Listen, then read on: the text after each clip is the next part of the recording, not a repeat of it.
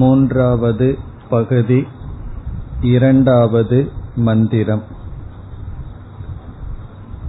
सेयं देवता ऐक्षत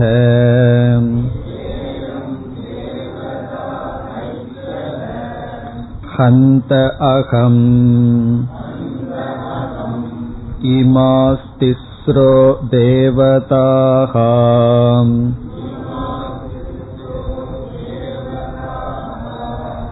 अनेन जीवेन आत्मना अनुप्रविश्य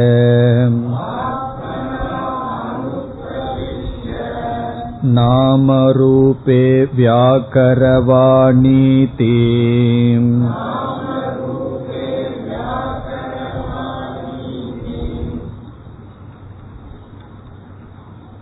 மூன்றாவது பகுதியில் சிருஷ்டியினுடைய கருத்து தொடர்கின்றது. சதேவ சௌமிய இதமக்ர ஆசீத் என்று துவங்கி அந்த சத் தத்துவத்தை அறிமுகப்படுத்தியதற்கு பிறகு அந்த சத் தத்துவம் அனைத்திற்கும் காரணம் என்று அறிமுகப்படுத்தப்படுகிறது. காரணம் என்னவென்றால் காரண காரிய தத்துவத்தை அறிமுகப்படுத்தித்தான் ஏக விஞ்ஞானேன சர்வ விஞ்ஞானம் என்பதை நிலைநாட்ட முடியும்.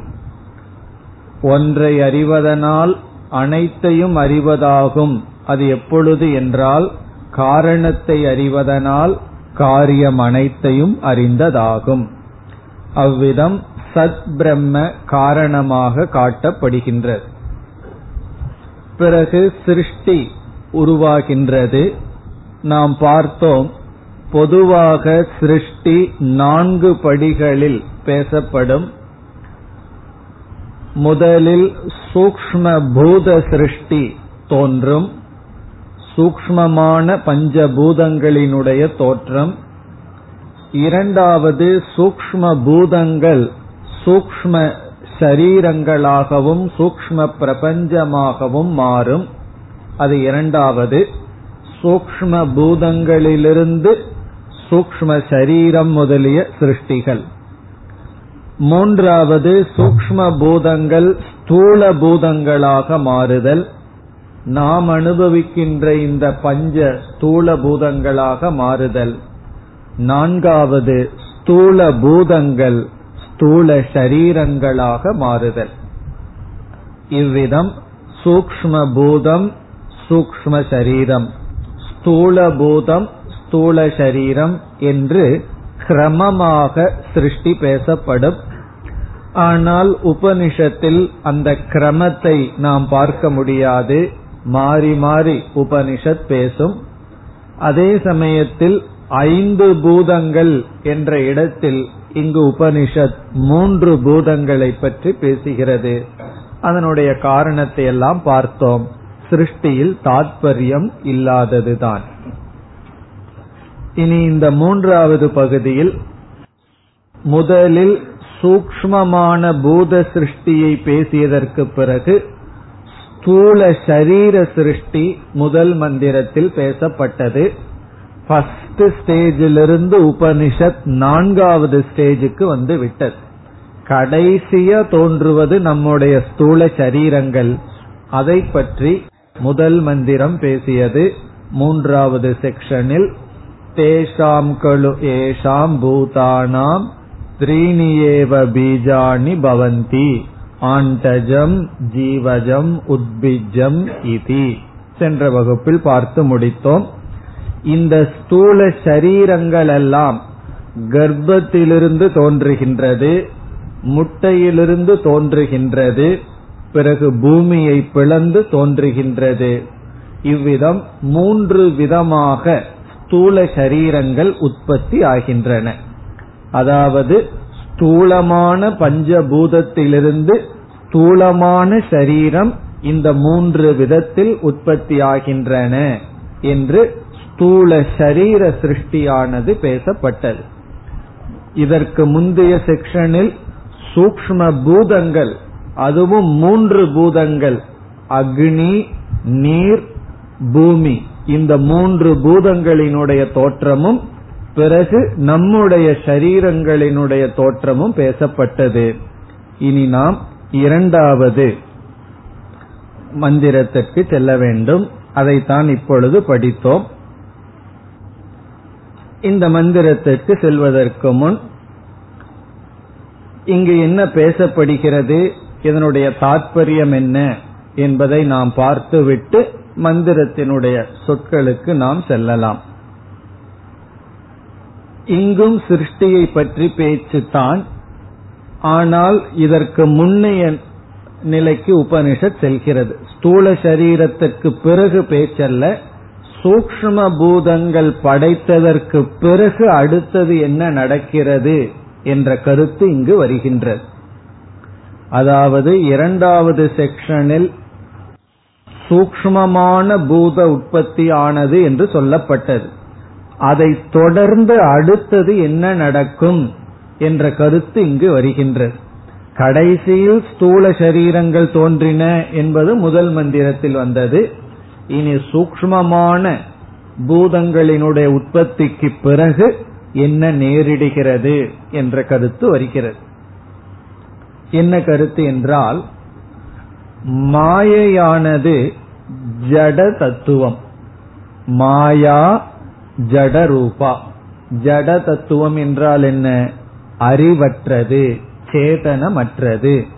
ஜடா என்றால் நம்ம வேறு அர்த்தத்தை எடுத்துக்கொள்ள கூடாது தலைமுடி ரொம்ப நீளமா இருந்தாலும் ஜடைன்னு சொல்லுவோம். அதுவல்ல. ஜடம் என்றால் அறிவற்றது. மாயையானது ஜடமானது. மாயையிலிருந்துதான் அனைத்து விகாரங்களும் வருகின்றன என்று பார்த்தோம். இந்த மாற்றங்களினுடைய மூலம் மாயை அந்த மாயை பிரம்மத்தை சார்ந்துள்ளது என்று பார்த்தோம். இப்பொழுது மாயா என்ற ஒரு நாமரூபங்களினுடைய தோற்றமே இவைகள் என்றால் எப்படி இந்த உலகத்தில் விவகாரம் நடக்கும்? விவகாரம் நடக்க வேண்டும் என்றால் இந்த பிரபஞ்சத்தில் சிருஷ்டியில் அறிவுடைய ஒன்றினுடைய தோற்றமும் வர வேண்டும். ஜடமே தோன்றிக் கொண்டிருந்தால் எப்படி விவகாரம் நடக்கும்?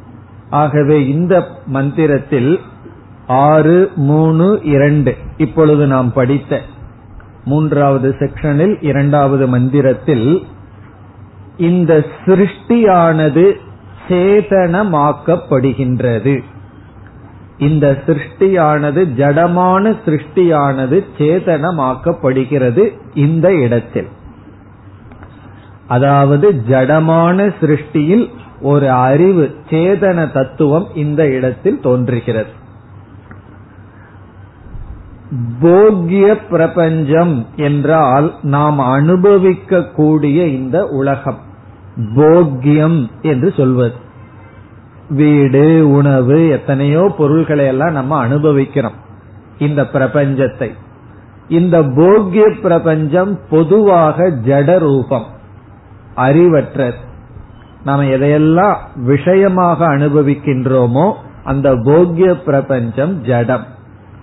இந்த ஜடமான போக்கிய பிரபஞ்சத்திற்கு அனுபவிக்கின்ற போக்தா ஒருவன் தேவை. ஒரு வீடு அழகாக கட்டப்பட்டது என்றால் அது யாருக்காக என்றால் அந்த போக்கிய பிரபஞ்சம் அனுபவிக்கக்கூடிய அந்த பொருள் ஒரு அனுபவிக்கின்றவனுக்காக அது உருவாக்கப்பட்டுள்ளது. போக்தாவுக்காக அது உருவாக்கப்பட்டுள்ளது. இந்த போக்கிய பிரபஞ்சம் மட்டும் இருந்தால் விவகாரம் கிடையாது. போக்தா அனுபவிப்பவன் தோன்றியாக வேண்டும். அந்த போக்திரு பிரபஞ்ச சிருஷ்டி தான் இங்கு பேசப்படுகிறது. போக்திரு பிரபஞ்சம் என்றால் அனுபவிப்பவன் இங்கு தோற்றி வைக்கப்படுகின்றான் போக்திரு சிருஷ்டிகி. போக்திரு என்பவன் யார்? அதற்கு இனி ஒரு சொல் ஜீவக. ஜீவ சிருஷ்டியானது இங்கு வருகின்றது. வெறும் சரீரம் மட்டும் இருந்தால் போதாது. இந்த உடலுக்குள்ள ஒரு அறிவுடைய ஜீவன் இருக்க வேண்டும். அவன்தான் இந்த உடலையும் பயன்படுத்தி உலகத்தை அனுபவிக்கின்றான். ஆகவே ஜீவ சிருஷ்டியானது வந்தாக வேண்டும். எதற்கு? இந்த ஜடமான போக்கிய பிரபஞ்சத்தை அனுபவிக்க. இப்ப இந்த மந்திரத்தில் இரண்டாவது மந்திரத்தில் அந்த பரபிரம்ம இரண்டு சங்கல்பத்தை செய்கின்றது. இப்ப இந்த மந்திரத்துல சிருஷ்டி ஆகவில்லை. இரண்டு சங்கல்பம் செய்யப்படுகிறது. அது அடுத்த மந்திரத்தில் நிறைவேற்றப்படும். பகவானுடைய சங்கல்பம் அப்படித்தான். முதல் என்ன சங்கல்பம்னா அடுத்த எண்ணம் அது நிறைவேற்றப்பட்டு விடும். அப்படி இங்கு இரண்டு சங்கல்பம் செய்யப்படுகின்றது. ஒரு சங்கல்பம் என்னவென்றால் இப்பொழுது மூன்று சூக்மமான பூதங்கள் மட்டும் இருக்கின்றது. அது மட்டும் இருந்தால் போதாது. இந்த சிருஷ்டி என்பது விதவிதமான நாம ரூபங்களுடன் அமைய வேண்டும். ஆகவே முதல் சங்கல்பம் அந்த பரபிரம்ம செய்வது இந்த சிருஷ்டியை விரிவாக்குவேன் இந்த சிருஷ்டியை விஸ்தாரம் செய்வேனாக என்ற சங்கல்பம். ஜெகத் விஸ்தாரம். விஸ்தாரம்னா விதவிதமான நாம ரூபங்களை நான் உருவாக்குவேனாக என்ற சங்கல்பம். என்ன இப்பொழுது இருக்கிறது? மூன்று நாம ரூபம்தான் இப்பொழுது இருப்பதுன்னா எந்த ஸ்டேஜில்? மூன்று சூக்ம பூதங்கள் மட்டும் இருக்கின்றது. தேஜக அப் அன்னம் என்று இங்கு சொல்லப்பட்டது. அதாவது நெருப்பு நீர் பூமி என்ற மூன்றே தத்துவம் தான் இருக்கு. இதை வச்சுட்டு என்ன செய்வது? இதிலிருந்து விதவிதமான நாம ரூபங்களை நான் உருவாக்குவேனாக. இதனுடைய பொருள் என்ன என்றால் இனி மேற்கொண்டும் சூக்ம சரீரங்கள் ஸ்தூல பூதங்கள் இவைகளையெல்லாம் செய்து ஸ்தூல சரீரங்கள் பிறகு விதவிதமான நாம ரூபங்களை நான் உருவாக்கி ஒரு பெரிய ஜெகத்தை படைப்பேனாக என்ற ஒரு சங்கல்பம் இங்கு நடைபெறுகிறது. பிறகு இனி ஒரு சங்கல்பம் என்னவென்றால் ஜீவ உற்பத்திகி. ஜீவனை தோற்றி வைப்பேனாக.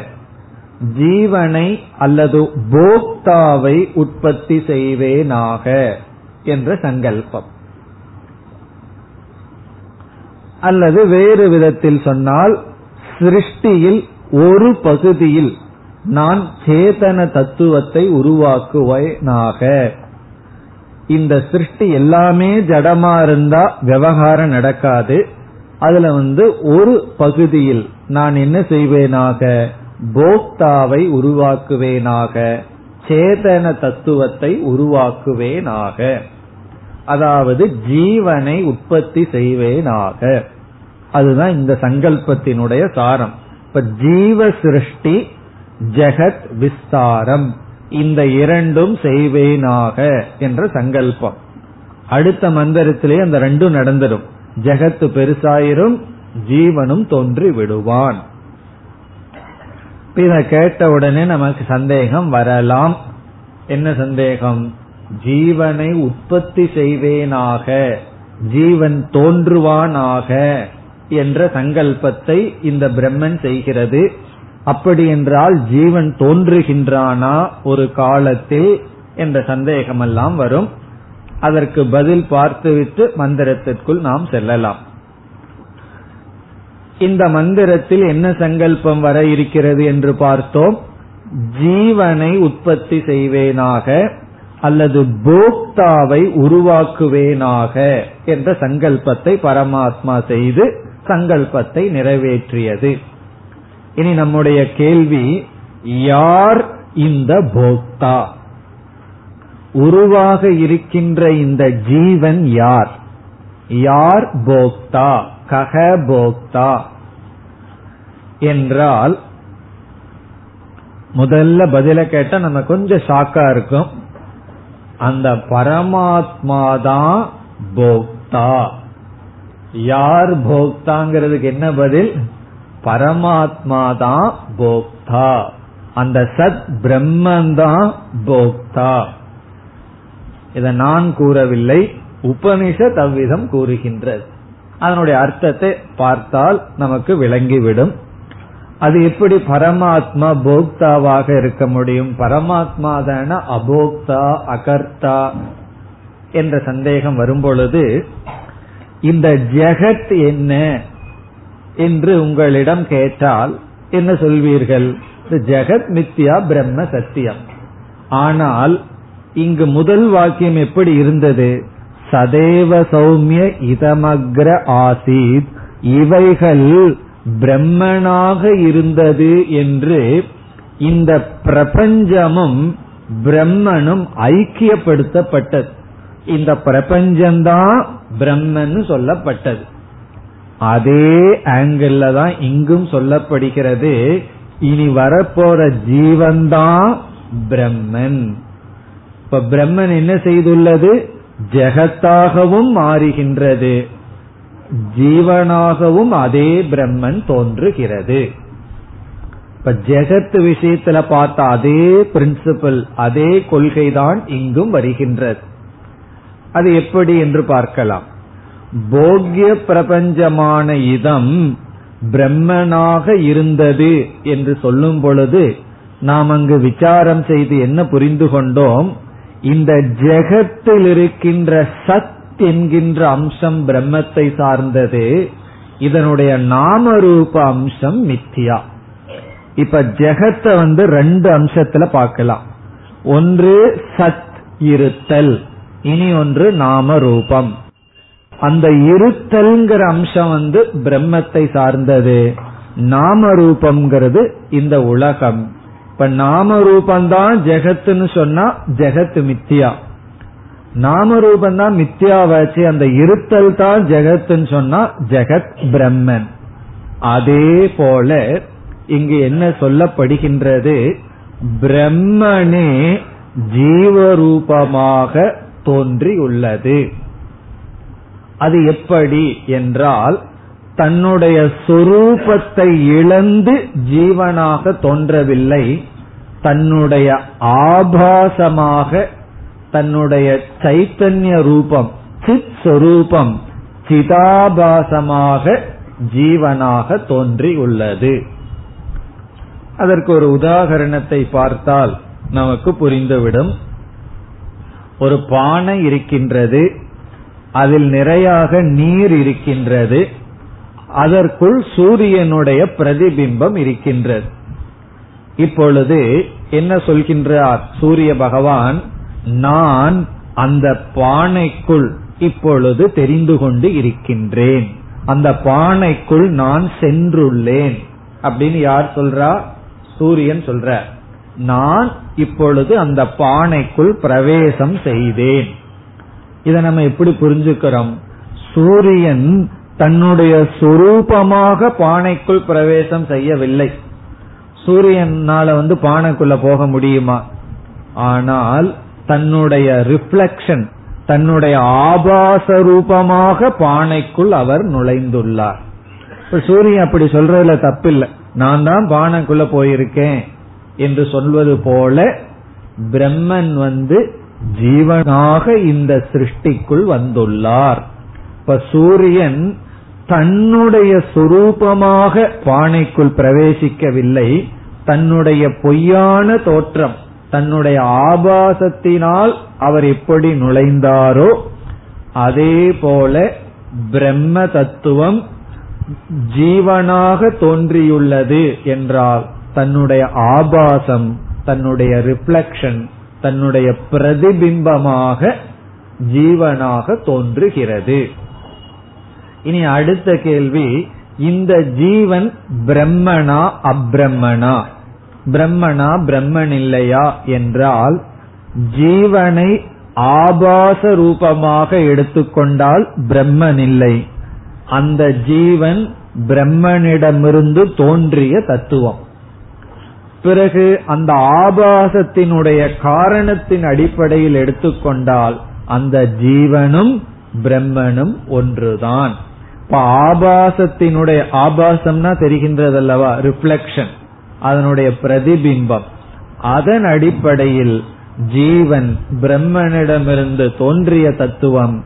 அதன் முக்கிய அடிப்படையில் ஆபாசத்திற்கு காரணமான அடிப்படையில் ஜீவனே பிரம்ம. இப்ப அந்த கருத்து தான் வருகின்றது. இப்பொழுது இங்கு என்ன சொல்லப்படுகின்றது? இந்த பிரம்மன் சைத்தன்ய ரூபமான பிரம்மன் ஜீவரூபமாக இந்த சிருஷ்டிக்குள் நுழைந்தது என்று சொல்லப்படுகிறது. இதெல்லாம் ஏற்கனவே நாம் தைத்திரிய உபனிஷத்தில் அனுப்பிரவேச சுருதிங்கிற இடத்துல பார்த்துள்ளோம். அதனுடைய கருத்து என்னவென்றால் சூக்ம பூதங்கள் சூக்ம சரீரங்களாக மாறியவுடன் சூக்ம சரீரத்திற்குள் தோன்றுகின்ற சிதாபாசம் நம்முடைய எல்லா மனதிற்குள் தோன்றுகின்ற பிரம்மத்தினுடைய அறிவினுடைய பிரதிபிம்பம் அதுதான் பிரம்மத்தினுடைய பிரவேசம் என்று சொல்லப்படுகிறது. சூரியன் பானைக்குள் நுழைந்தார் என்பது சூரியனுடைய ரிஃப்ளக்ஷன் சூரியனுடைய பிரதிபிம்பம். அதை சூரியன் செய்வது போல பிரம்மன் என்ன செய்கின்றார்? என்னுடைய சைத்தன்ய சொரூபத்தை நான் சூக்ம சரீரத்தில் பிரதிபிம்பிக்கும்படி செய்வேனாக என்ற சங்கல்பத்தை செய்கிறார். அதான் கடைசி அர்த்தம். என்னுடைய சைத்தன்ய சொரூபத்தை சைத்தன்யமாக இருக்கின்ற நான் சூக்ம சரீரத்திற்குள் சைத்தன்யத்தை போல ஒரு ஆபாசத்தை சிதாபாசத்தை உருவாக்குவேனாக என்ற சங்கல்பத்தை செய்தார். அல்லது அப்படி செய்தார். சூக்ம சரீரத்திற்குள்ள சைத்தன்யத்தினுடைய பிரதிபிம்பத்தை உருவாக்கினார்.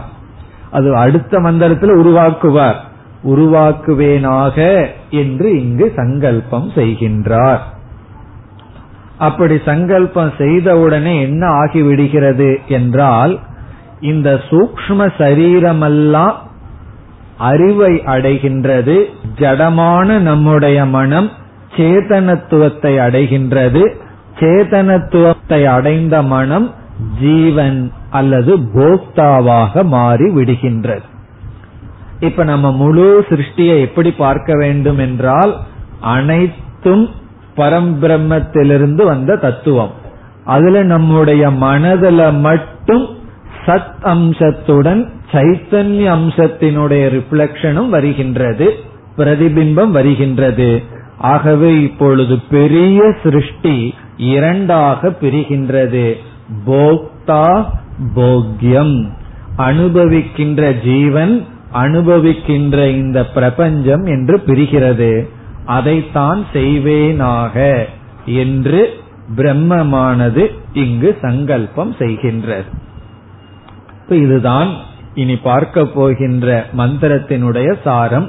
இப்ப இந்த இடத்தில் நாம் மையமாக புரிந்து கொள்ள வேண்டிய கருத்து என்னவென்றால் பொதுவாக இந்த சிதாபாசத்தையும் நாமரூப அம்சத்தில் சேர்த்து ஜெகத் மித்தியா என்று சொல்லும் பொழுது நம்முடைய ஸ்தூல சரீரம் சூக்ம சரீரம் அதில் இருக்கிற சிதாபாசம் இதெல்லாம் சேர்த்திடுவோம். பிறகு இந்த ஒரு சரீரத்திற்குள் சாட்சியாக இருக்கின்ற சைத்தன்யத்தை மீண்டும் ஜீவன் சொல்லி அந்த ஜீவனும் பிரம்மனும் ஒன்றுதான் என்று ஐக்கியத்தை சொல்லுவோம். அதிகமாக ஜீவ பிரம்ம ஐக்கியம் இவ்விதம் சொல்லப்படும். ஜெகத் பிரம்ம ஐக்கியமும் சொல்லப்படும் அல்லது ஜெகத் மித்யா என்றும் சொல்லப்படும். இப்ப இந்த இடத்தில் ஜீவ சிருஷ்டியானது உருவாகின்றது. இப்ப ஜீவ சிருஷ்டி இஸ் ஈக்வல் டு நம்முடைய சூக்ம சரீரத்தில் சிதாபாசத்தினுடைய உற்பத்தி. அதுதான் ஜீவ சிருஷ்டி இந்த கருத்து நமக்கு மனசுல இல்லை என்றால் குழப்பம் வந்துவிடும். அது எப்படி ஜீவன் சிருஷ்டியாக முடியும்? ஜீவன அனாதின்னு பல சமயங்களில் கூறுகிறீர்களே என்ற சந்தேகம் எல்லாம் வரும். அந்த கருத்தெல்லாம் மனசுல இருந்தா சந்தேகம் வரும். அதெல்லாம் மறந்துட்டோம்னா ஒரு சந்தேகம் வராது. ஜீவன அனாதின்னு சொல்றோம். ஜீவன் உற்பத்தி இல்லைன்னு சொல்கின்றோமே என்றால் இந்த இடத்தில் சைத்தன்யத்தினுடைய பிரதிபிம்பம் மனதில் தோன்றுவது போக்திரு சிருஷ்டி. அந்த சங்கல்பம் இப்பொழுது வருகின்றது. நாம் இரண்டாவது மந்திரத்திற்குள் செல்லலாம். சா இயம் தேவதா ஐக்ஷத சா இயம் அந்த இந்த சா என்றால் அந்த। சேயம்ங்கிறத பிரிச்சா சா இயம் சா என்றால் அந்த இயம் என்றால் இந்த தேவதா। தேவதா என்ற சொல்லுக்கு சத் சொரூபமான பரபிரம்ம என்று பொருள். அந்த சத் பிரம்மத்தை தான் இங்கு தேவதா என்று அழைக்கப்படுகிறது. சைத்தன்ய ரூபா சத்ரூபா. சத்தாகவும் அறிவு சுரூபமாகவும் இருக்கின்ற அந்த பரபிரம்ம. ஆரம்பத்தில் அறிமுகப்படுத்தப்பட்ட சதேவ சௌமிய என்று சத் அறிமுகப்படுத்தப்பட்டது அந்த பிரம்ம. சா தேவதான? அந்த பரமாத்மா. ஐக்ஷத. கீழ்கண்ட விதத்தில் ஆலோசனை செய்தது. ஐக்ஷத என்றால் ஆலோசனை செய்தது. ஆலோசனை செய்ததுன்னு சொல்லும் பொழுதே இந்த தேவதாவுக்கு இப்பொழுது மாயைங்கிற மனது வந்தாச்சு என்று பொருள். அது மட்டுமல்ல இந்த இடத்தில் இருக்கிற தேவதை எப்படி இருக்கிறது என்றால் அக்னி நீர் பிருத்திவியாக இப்பொழுது மாறி இருக்கின்றது. இப்ப இந்த ஸ்டேஜில் இந்த தேவதை எப்படி இருக்கிறது? வெறும் சத்தாகவும் காரணமான மாயையை மட்டும் கொண்டு இல்லை. அந்த மாயையை கொஞ்சம் விரிவுபடுத்தி இருக்கின்றது. எப்படி விரிவுபடுத்தி இருக்கிறது?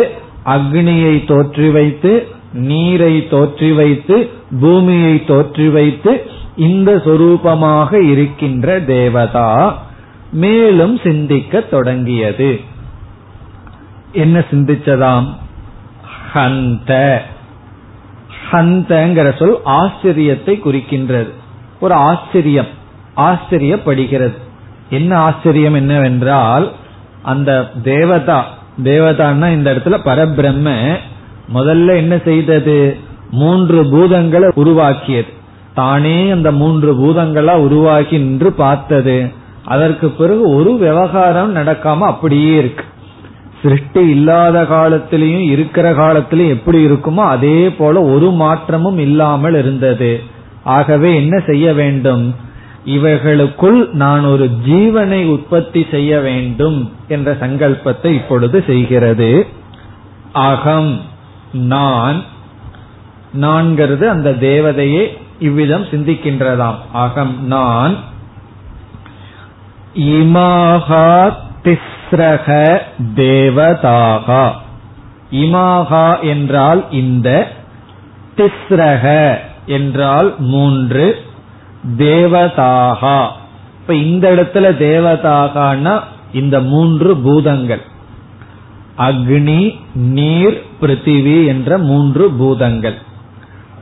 இவைகளை இவைகளுக்குள் என்று இந்த இடத்தில் பொருள்.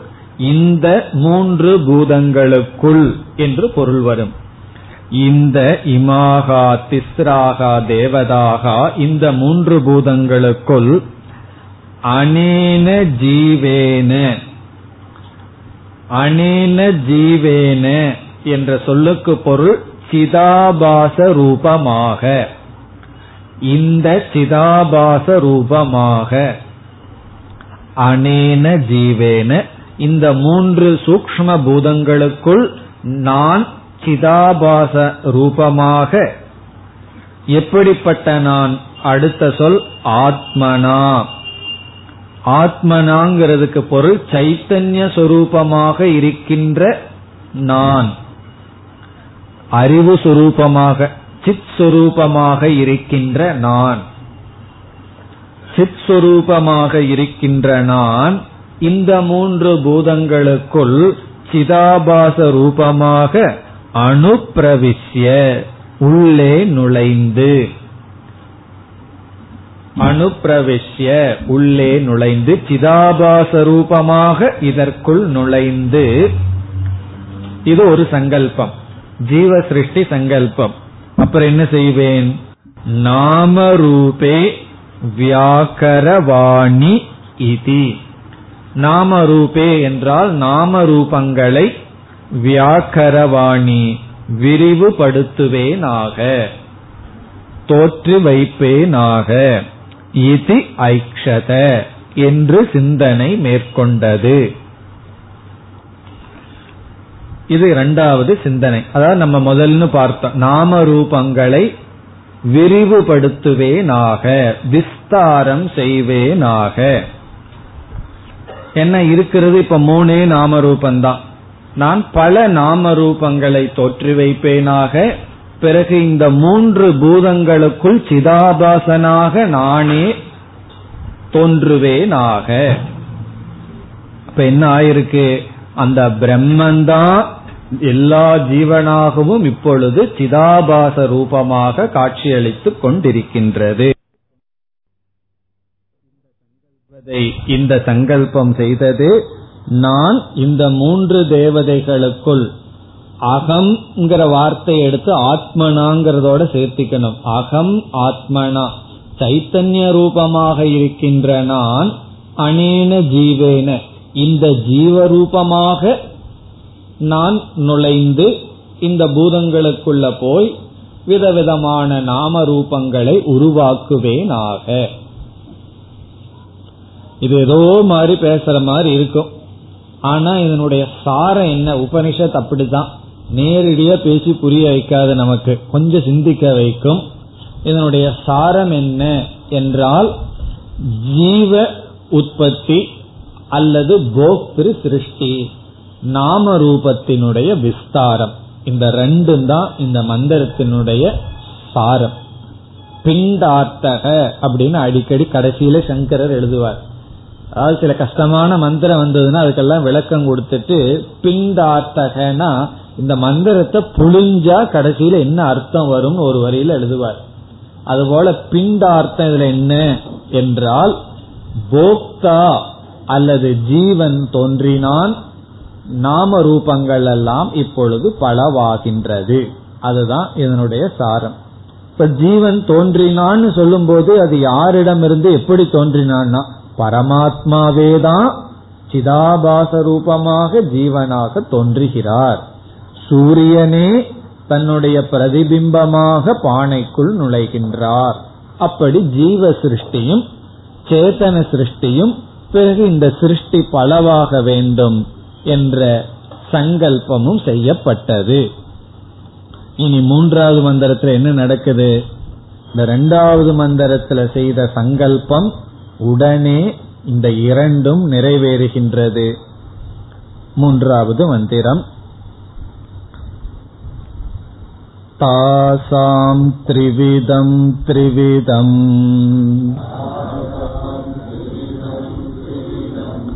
त्रिविधम् एकैकां करवानीति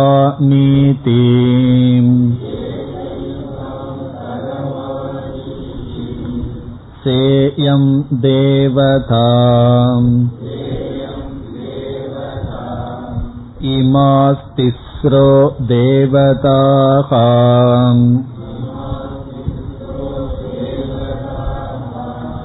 अनेनैव जीवेन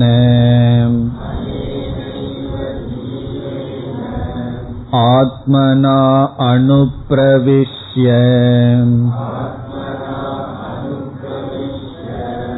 नामरूपे व्याकरोत्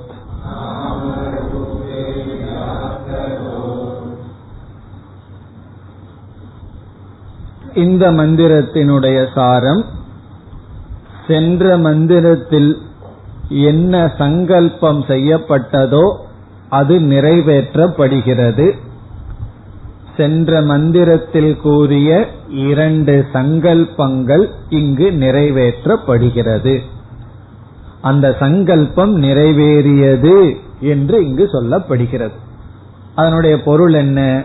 எல்லா விதமான ஜீவர்கள் போக்தாக்கள் தோன்றினார்கள் நாம ரூபங்கள் எல்லாம் விரிவடைந்து விட்டன. அதாவது சூக்ம சரீரங்கள் எல்லாம் வெளிப்பட்டு விட்டன அந்த சூக்ம சரீரங்களுக்குள் சிதாபாசம் தோன்றிவிட்டது. அது ஒரு கருத்து. இரண்டாவது கருத்து முதல் பகுதியில் இந்த மந்திரத்தில் மீண்டும் வேறொரு சங்கல்பம் செய்யப்படுகின்றது. எல்லாம் இந்த சிருஷ்டி எல்லாம் சங்கல்பம் பண்ணி பண்ணி தான் வருகின்றது. இப்ப இனி ஒரு சங்கல்பம் செய்யப்படுகிறது. இந்த சங்கல்பம் வந்து அடுத்த மந்திரத்துல நிறைவேற்றப்படும். நம்ம எல்லாம் சங்கல்பம் பண்ண சில சமயம் அடுத்த ஜென்மத்துல நிறைவேற்றுமா வாங்குறது கஷ்டம். பரபிரம்ம சங்கல்பம் பண்ணா அடுத்த மந்திரம் தான் ஒரு மந்திரத்துல சங்கல்பம் அடுத்த மந்திரத்துல நிறைவேற்றப்படும். அப்ப மூன்றாவது மந்திரத்தினுடைய சாரம் மீண்டும் ஒரு சங்கல்பம் பிறகு ஏற்கனவே செய்த சங்கல்பத்தினுடைய நிறைவேற்ற அதாவது நிறைவு பெறுவது. இதுதான் இதனுடைய சாரம். இப்ப இங்க என்ன சங்கல்பம்? மீண்டும் அடுத்த சங்கல்பம் என்ன என்றால் அதாவது சூக்மமான பூதங்கள் தோன்றின. சூக்மமான பூதங்கள் இப்பொழுது ஸ்தூலமாக மாற வேண்டும். இப்ப நம்ம கற்பனை பண்ணுவோம். அந்த பிரம்மன் இருந்தது. அந்த பிரம்மன் வந்து சூக்மமான பூதங்களை மட்டும் தோற்றி வைத்தது. பொதுவா ரெகுலரா அஞ்சு பூதம். சூக்மமான ஆகாசம் சூக்மமான வாயு அக்னிகி நீர் பிருத்திவி. இப்ப பாக்கிறதல்ல இதற்கு காரணமாக இருக்கிற சூக்மமான பஞ்சபூதங்கள் தோன்றின. அந்த சூக்மமான பஞ்சபூதங்கள் என்ன செய்தது? சூக்மமான சரீரங்களாக மாறின. சூக்மமான பஞ்சபூதத்திலிருந்து தான் சூக்ம சரீரங்கள் எல்லாம் மாறிவிட்டன. பிறகு என்ன ஆயிற்று? அந்த சூக்ம சரீரங்களுக்குள் சிதாபாசம் தோன்றிவிட்டது. ஆகவே ஜீவர்கள் எல்லாம் இப்ப எப்படி இருக்கிறார்கள் என்றால் வெறும் மனதுடன் இருக்கிறார்கள் போக்தாவாக இருக்கிறார்கள். இந்த போக்கிய பிரபஞ்சத்தை அனுபவிச்சு ஆகணும். அதுக்கு தான் தயாரா இருக்கார்கள். அவங்க வந்து இந்த போக்கிய பிரபஞ்சத்தை அனுபவிக்கிறதுக்கு மனசு இருக்கு. அதற்குள்ள அறிவு வேற வந்தாச்சு சேதனத்துவம் வந்தாச்சு தயாரா இருக்கார்கள். பிறகு இந்த போக்கிய பிரபஞ்சத்தை அனுபவிக்கணும்னு என்ன ஆகணும்? முதல்ல போக்கிய பிரபஞ்சம் உருவாகணும். ஸ்தூலமான பிரபஞ்சம் உருவாகணும். ஸ்தூல பூதங்கள் உருவாகணும். அந்த ஸ்தூல பூதங்கள் ஸ்தூல சரீரங்களாக மாறணும். அந்த ஸ்தூல சரீரத்துக்குள்ள இந்த சூக்ம சரீரம் வந்து ஸ்தூல பிரபஞ்சத்தை அனுபவிக்கணும். இப்ப அடுத்த ஸ்டேஜ் என்னவென்றால் சூக்ம பூதங்கள் ஸ்தூல பூதங்களாக மாற வேண்டும். இப்ப சூக்ம பூதங்கள் ஸ்தூல பூதங்களாக மாற வேண்டும். சூக்ம பூதங்கள்னா இந்த அஞ்சு பூதமும் நம்ம பார்த்து அனுபவிச்சுட்டு இருக்கிற இந்த ஸ்தூல பூதமா கன்வெர்ட் ஆகணும். அப்படி மாறுவதற்குத்தான் ஐந்து சூக்ம பூதங்கள் ஐந்து ஸ்தூல பூதங்களாக மாறுகின்ற ப்ராசஸ் அதைத்தான் நாம் பஞ்சீகரணம் என்று ரொம்ப வருஷத்துக்கு முன்னாடி படித்திருக்கலாம் ஞாபகம் இருக்கலாம். பஞ்சீகரணம்னு சொல்லி வேதாந்தத்துல படிப்போம். பஞ்சீகரணம் என்றால் கன்வர்ஷன் ஆஃப் அதாவது சூக்ம பூதங்கள் ஸ்தூல பூதங்களாக மாறுகின்ற ப்ராசஸ் மாறுவது. அதான் பஞ்சீகரணம். அது ஒரு ப்ராசஸ் அது பண்ணுனோம்னா அது ஸ்தூலமா மாறிடும். அது என்ன? அதாவது சூக்மமான பூதங்கள் ஒரு விதமான ப்ராசஸ் நடக்கும். அது நடந்ததுன்னா உடனே ஸ்தூலமா மாறிடும் அந்த ப்ராசஸ் என்ன என்று இப்பொழுது பார்க்க வேண்டும். அதை செய்வேனாக என்பதுதான் இங்கு சங்கல்பம். அப்ப இங்க என்ன சங்கல்பம் என்றால் சூக்ம பூதங்களை ஸ்தூல பூதமாக மாற்றுவேனாக என்பதுதான் இந்த மந்திரத்தில் வர்ற சங்கல்பம். சூக்ம பூதங்களை ஸ்தூல பூதங்களாக மாற்றுவேனாக. பஞ்சீகரணம்னு ஒரு ப்ராசஸ் இந்த சூக்ம பூதங்களை ஒரு ப்ராசஸ் பண்ணா அது ஸ்தூல பூதமா மாறிடும் அப்படி அந்த ப்ராசஸ் பண்ணி அந்த ஒரு செயலை செய்து ஸ்தூலமாக மாற்றுவேனாக என்ற சங்கல்பம். அதுதான் முதல் வரியில் வருகின்றது. அது என்னன்னு இப்பொழுது நம்ம பார்க்கலாம். இப்ப இந்த இடத்துல உபனிஷத்துக்கு ரெண்டு பூதம் கிடையாது. எவ்வளவு பூதம் இருக்கு? மூன்று பூதம் தான் இருக்கு.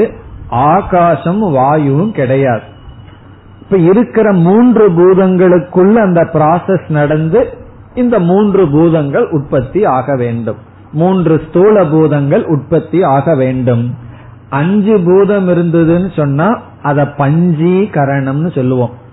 மூன்று பூதம் இருந்தா திருவிக்கரணம் என்று சொல்லப்படுகிறது. திருவிக்கரணம் திருவிக்கரணம் அது வந்து மூன்று பூதங்கள். உண்மையில் நமக்கு உபனிஷத்துல திருவிக்கரணம் தான் இருக்கு. இதனுடைய அடிப்படையில தான் நம்ம பஞ்சீகரணம்ங்கிறதையே நம்ம உருவாக்குறோம். எந்த உபனிஷத்துலயும் பஞ்சீகரணம் கிடையாது.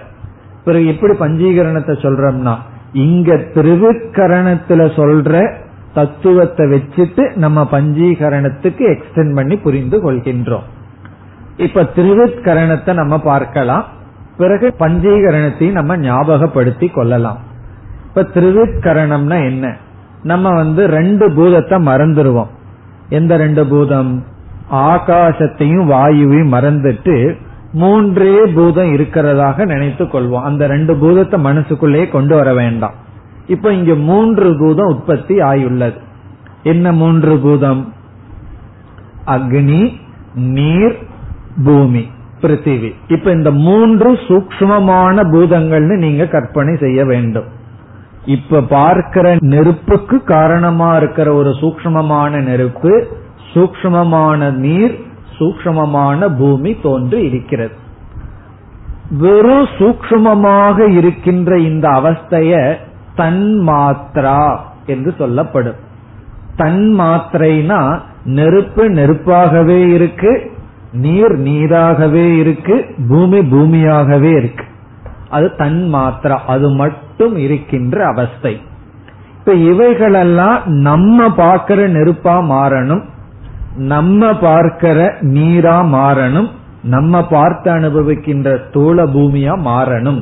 என்ன ப்ராசஸ் பண்ணா இப்படி மாறும் என்றால் இப்ப இந்த நெருப்பு என்ன செய்கின்றது? தன்னுடைய பாதி பகுதியை அப்படியே வைத்துக் கொள்கிறது. இந்த நெருப்புங்கிற தத்துவம் பிப்டி பர்சன்ட் அக்னி அதனுடைய தன்மையை வச்சுக்குது.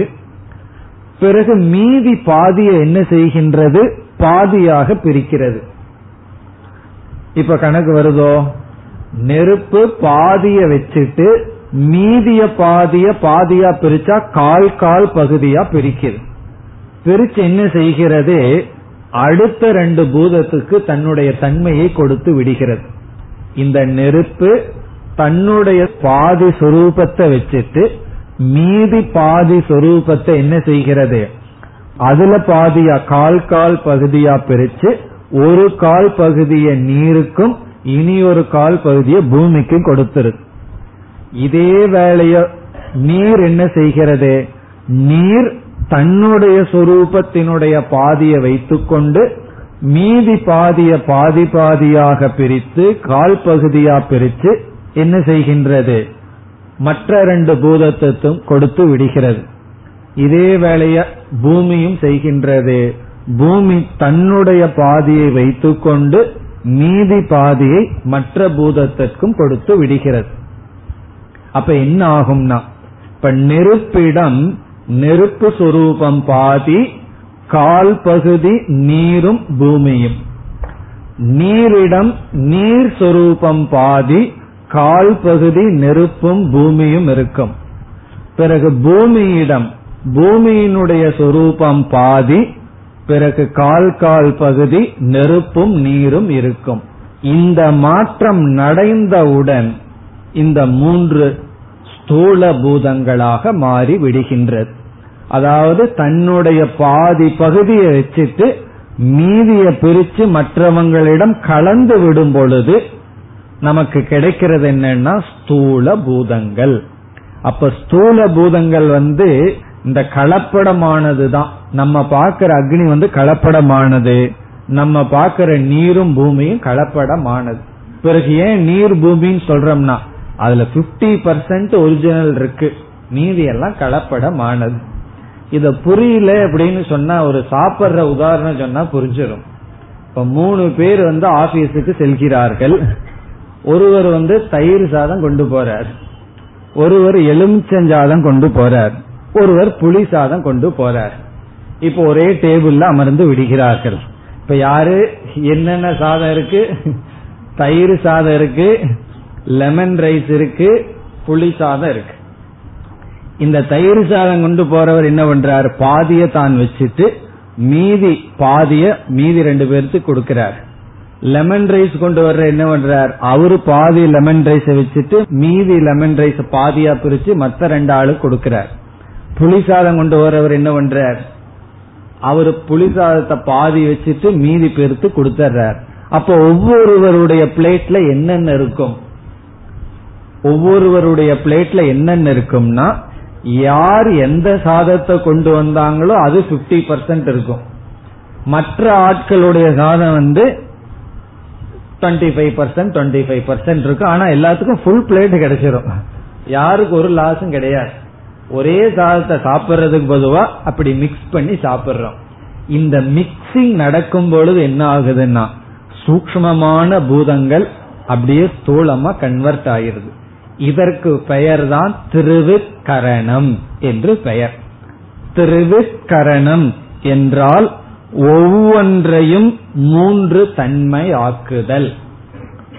ஒவ்வொன்றையும் முத்தன்மை ஆக்குதல். மூன்று தன்மை ஆக்குதல். எப்படி மூன்று தன்மை ஆக்குறோம்? இப்ப இந்த தயிர் சாதம் பியோர் தயிர் சாதத்தை என்ன ஆக்கிட்டோம்? திருவிற்கரணம் ஆக்கிட்டோம். மூன்று சாதமா மாத்திட்டோம். அப்போ ஒவ்வொருவருடைய பிளேட்லயும் மூன்று இருக்கு. அதே போல ஆனா இவர் என்ன சொல்லுவார்? எலும்பு செஞ்சாதான் சாப்பிட்டேன்னு சொல்லுவார். அவர் வந்து புளிசாதம் தான் சாப்பிட்டேன்னு சொல்லுவார். ஆனா என்ன சாப்பிட்டிருக்கார்?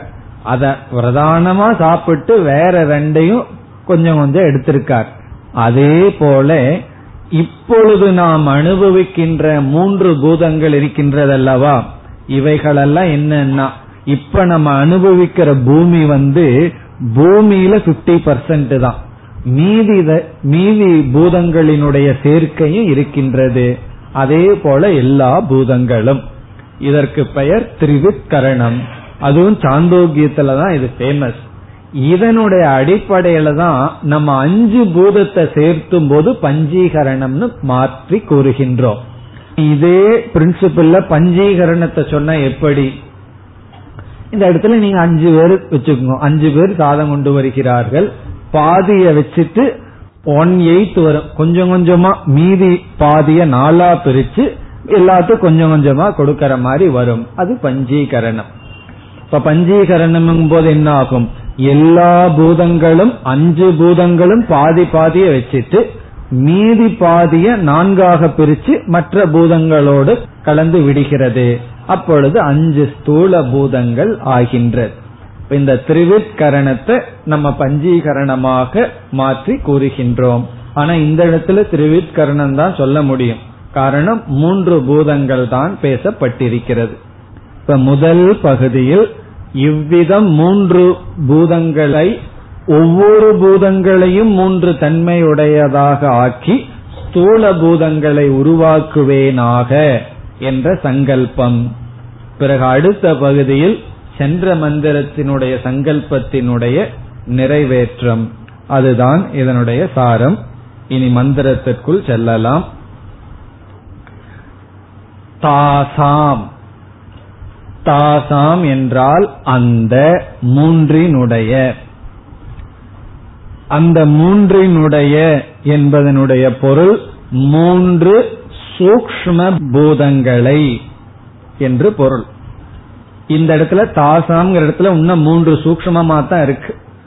அக்னி நீர் பூமி என்ற மூன்று சூக்ம பூதங்களை திரிவிதம் திரிவிதம். ஏகைகாம். இப்ப ஏகைகாம்ங்கிறத முதல்ல எடுத்துக்கோம். ஏகைகாம் என்றால் ஒவ்வொன்றையும் ஏகைகாம் என்றால் ஒவ்வொன்றையும். திரிவிதம் திரிவிதம் என்றால் மூன்று தன்மை இருப்பதாக மூன்றாக இருப்பதாக முத்தன்மையாக மூன்று தன்மையாக கரவாணி மாற்றுவேனாக. அந்த பூதங்களை ஒவ்வொன்றையும் மூன்று தன்மை உடையதாக கரவாணி செய்வேனாக இதி என்று ஐக்ஷதங்கிற வார்த்தை இங்க கொண்டு வந்து போட்டுக்கணும். சென்ற மந்திரத்தில் இருக்கிற ஐக்ஷத என்று ஆலோசனை செய்தது. த்ரிவிதம் த்ரிவிதம்னா மூன்று த்ரீ ஃபோல்டு அப்படின்னு சொல்றது. த்ரீ ஃபோல்டுனா மூன்று தன்மை உடையதாக்குவேனாக. இப்ப நீங்க நாளைக்கு ஆபீஸ் போனீங்கன்னு சொன்னா இந்த மாதிரி எவ்வளவு பேர் இருக்காங்களோ இப்ப மூணு பேர் சேர்ந்து உட்கார்ந்தோம்னா இப்பொழுது நான் திருவித்கரணம் செய்ய விரும்புகிறேன்னு சொல்லி என்ன பண்ணலாம்? எக்ஸ்சேஞ்ச் பண்ணிக்கலாம். எல்லாம் வேதாந்திக் டைம்ல பேசுறது மத்தவங்களுக்கு புரியாது. திருவித்கரணம் பண்ணலாமான்னு சொன்னா என்ன? நம்ம எல்லாம் எக்ஸ்சேஞ்ச் பண்ணிக்கலாமா? ஆனா நம்மளுடைய போர்ஷனை வச்சுக்கணும். அது உங்களுக்கு வீட்டுல எப்படி செஞ்சு கொடுத்திருந்தாலும் பிப்டி பர்சன்ட் உங்க பிராரப்தம். அது அப்படி நீங்க சாப்பிட்டு தான் ஆகணும். மீதி வேணா மத்தவங்க இருந்து வாங்கிக்கலாமே தவிர உங்களுடைய அந்த முழு பிராரப்த விட்டுறக்கூடாது. அந்த பிப்டி பர்சன்ட் நம்ம வச்சுட்டு தான் மற்றது ஏதாவது எக்ஸ்சேஞ்ச் பண்ணி திருவித்கரணத்தை பண்ண முடியும். அப்படி செய்வேனாகனு அந்த தேவதை நினைச்சுதான். ஏன் அப்படி செய்தது? அப்படி செய்தாதான் இந்த ஸ்தூல பூதங்கள் நமக்கு கிடைக்கும். இனி அடுத்த பகுதி மிக சுலபம். சென்ற மந்திரத்துல சொன்னது இங்கு நிறைவேற்றப்படுகிறது. அது என்ன சங்கல்பம் பண்ணியதுங்கிறது மீண்டும் அப்படியே வருகின்றது. சாயம் தேவதா. எல்லாம் அதே சொற்களே இங்கு வருகிறது. அந்த இந்த தேவதை அதாவது சத் சுரூபமான தேவதை இமாகா திஸ்ரக தேவதாக. இந்த மூன்று தேவதைக்குள் இந்த மூன்று தேவதைக்குள் அனேனையேவ ஜீவேன ஆத்மனா. இதெல்லாம் நம்ம பார்த்த கருத்து தான் அனேனையேவ ஜீவேன. இந்த சிதாபாச ரூபமாகவே ஆத்மனா சைத்தன்ய சுரூபமாக இருக்கின்ற தேவதை சிதாபாச ரூபமாகவே அனுப்பிரவிஷ்ய உள்ளே நுழைந்து சிதாபாசத்தை தொற்று வைத்து நாமரூபே நாமரூபங்களை வியாக்கரோத். வியாக்கரோத்னா உருவாக்கியது. சங்கல்பம் நிறைவேறியது. வியாக்கரோத்னா உருவாக்கியது. வியாக்கரவாணினா உருவாக்குவேனாக வியாக்கரோத்னா உருவாக்கியது. இது வந்து உபனிஷத் சொல்ற ஸ்டேட்மெண்ட் முதல்ல வந்து உபனிஷத்து வந்து அந்த பிரம்மத்தினுடைய சிந்தனையை சொல்லி அந்த சிந்தனைப்படி இந்த பிரம்மன் இங்கு செய்தது. இனி அடுத்த மந்திரத்தில் என்னன்னா திரிவிற்கரணமும் நடந்து விட்டது என்று இந்த மூன்றாவது மந்திரத்தில் செய்யப்பட்ட சங்கல்பமானது நான்காவது மந்திரத்தில் நிறைவேற்றப்படுகின்றது இனி நான்காவது மந்திரம் तासां त्रिविधं त्रिविधम्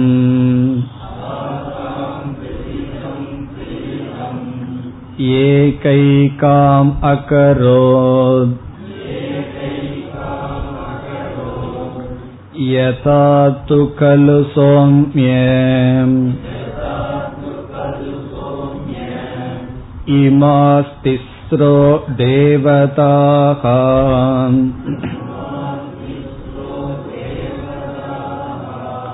त्रिवित् त्रिवित् एकैका भवति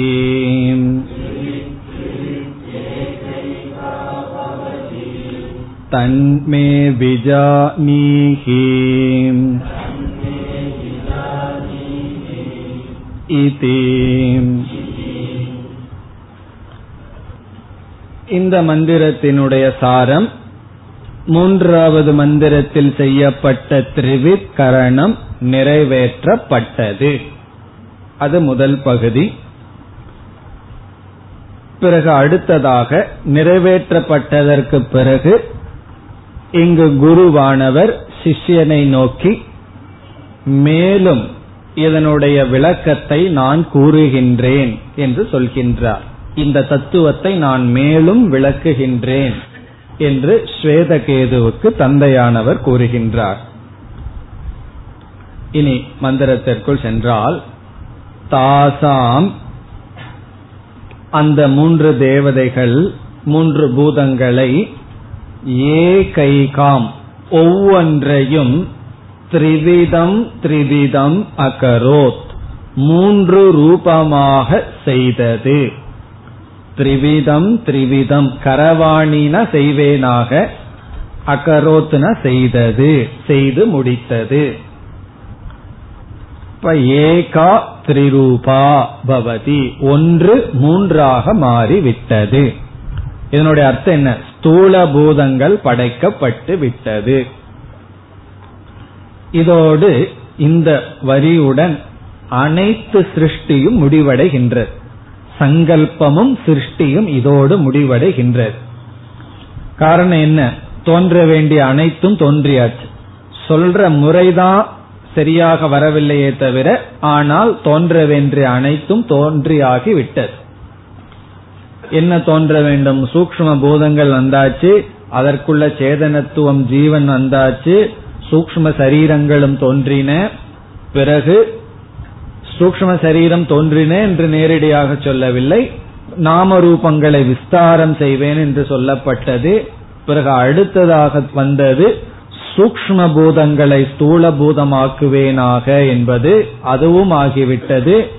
பிறகு எப்படியெல்லாம் ஸ்தூல சரீரங்கள் தோன்றின என்பதும் சொல்லியாகிவிட்டது. இப்ப இதோடு சிருஷ்டியானது முடிவடைகின்றது. இனி அடுத்த பகுதியில் என்ன சொல்கின்றார்? எப்படி ஒவ்வொரு பூதங்களிலும் இந்த மூன்று மூன்று பூதங்கள் அடங்கி இருக்கின்றது என்ற இந்த சிருஷ்டியை பற்றிய மேலும் விளக்கத்தை நான் உனக்கு கூறப் போகின்றேன் என்று பிரதிஜை செய்கின்றார். அடுத்த சாப்டர்ல என்ன சொல்ல போறேன்?